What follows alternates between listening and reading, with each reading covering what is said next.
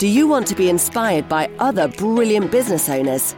Find out how and why they set their brilliant businesses up. Discover some of the triumphs and struggles they faced along the way. If so, then you are in the right place. Welcome to the Brilliant Businesses podcast. We interview business owners to find out their story and journey as to how they set their businesses up. We believe that story is an important way of making their businesses shine, and we share those stories on this podcast.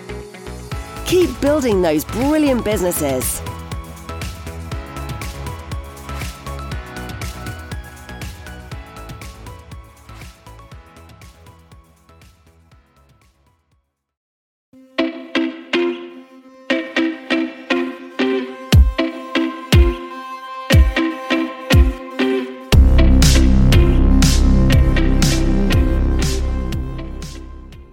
Hey everybody, welcome to a Brilliant Businesses podcast. My name is Nick Bryant and um, I'm here today with Simon Luck from Host My Office. How are you, Simon? Very well, and you?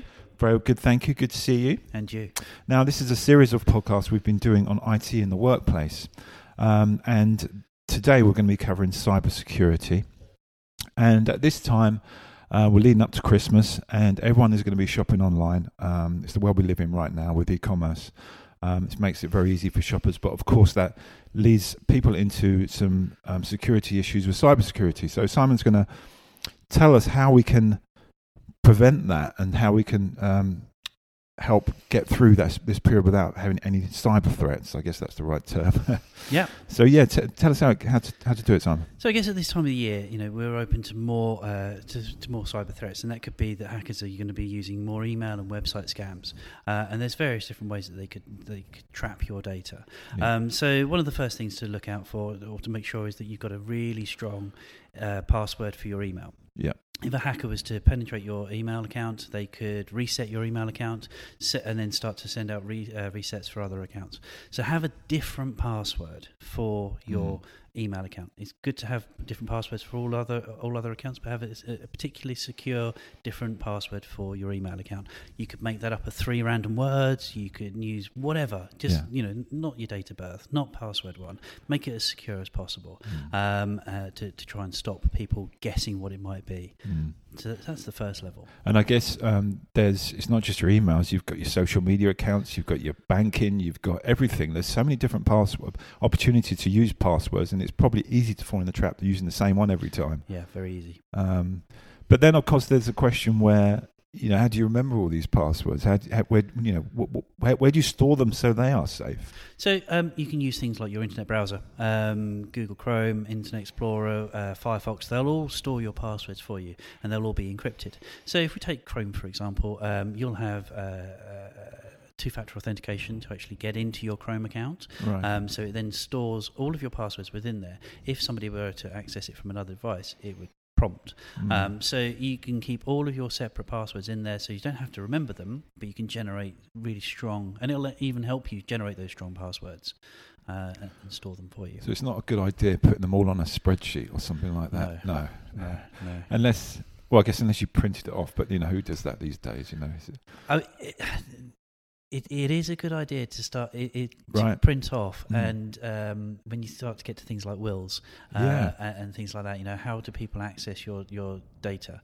So it, it is a good idea for somebody to have access to that information. So if you print it off, pop it in safe, give mm. it to, to whoever looks after your will. Mm. Um, so if they do need to access bank accounts, that sort of stuff, That that that that's a, I mean there's a whole different topic there. Yeah, um, that's backing up properly differently, isn't it? I guess.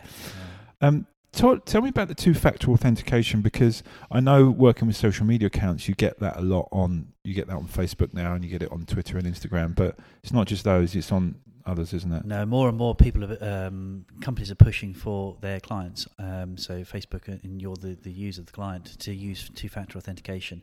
Uh, and what that means is that you'll have a, a, a prompt, maybe six digits. So you'll put in your username, password, email, and password, uh, and then to access the account, it go, oh, you're actually from another device. Mm. Um, you, how can we authenticate you? So they'll either send you a text, um, they'll send you an email to a completely different email account um, with a verification code. You put that that code in, and then it allows you. So it's it's building up a barrier. So you, for instance, might know my username and password, mm. but actually when it sends a verification code to my phone, um, you don't have my phone in front of you. Right. So if you're trying to hack my account, it, it stops you there. So it's another layer layer of defense. Another layer of security. Yeah, absolutely. Yeah, right.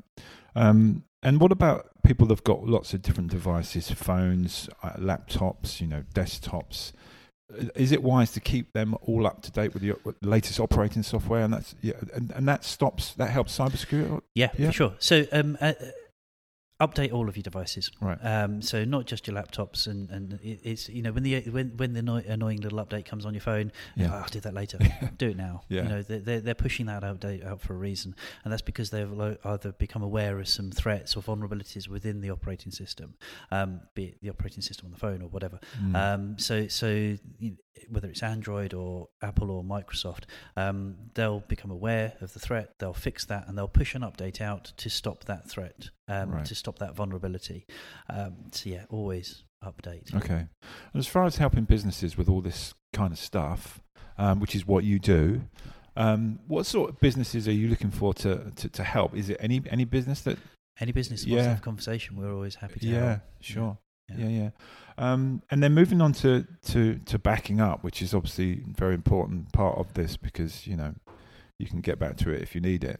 Um, talk us through that, how that works. Um, just back up. Right. Um, so, just so, do it. Yeah, yeah um, in whichever way. You know, yeah. if, if people want to back up documents to Dropbox or however they want to do, um, typically, you know, even things like WhatsApp will, will prompt you to back up.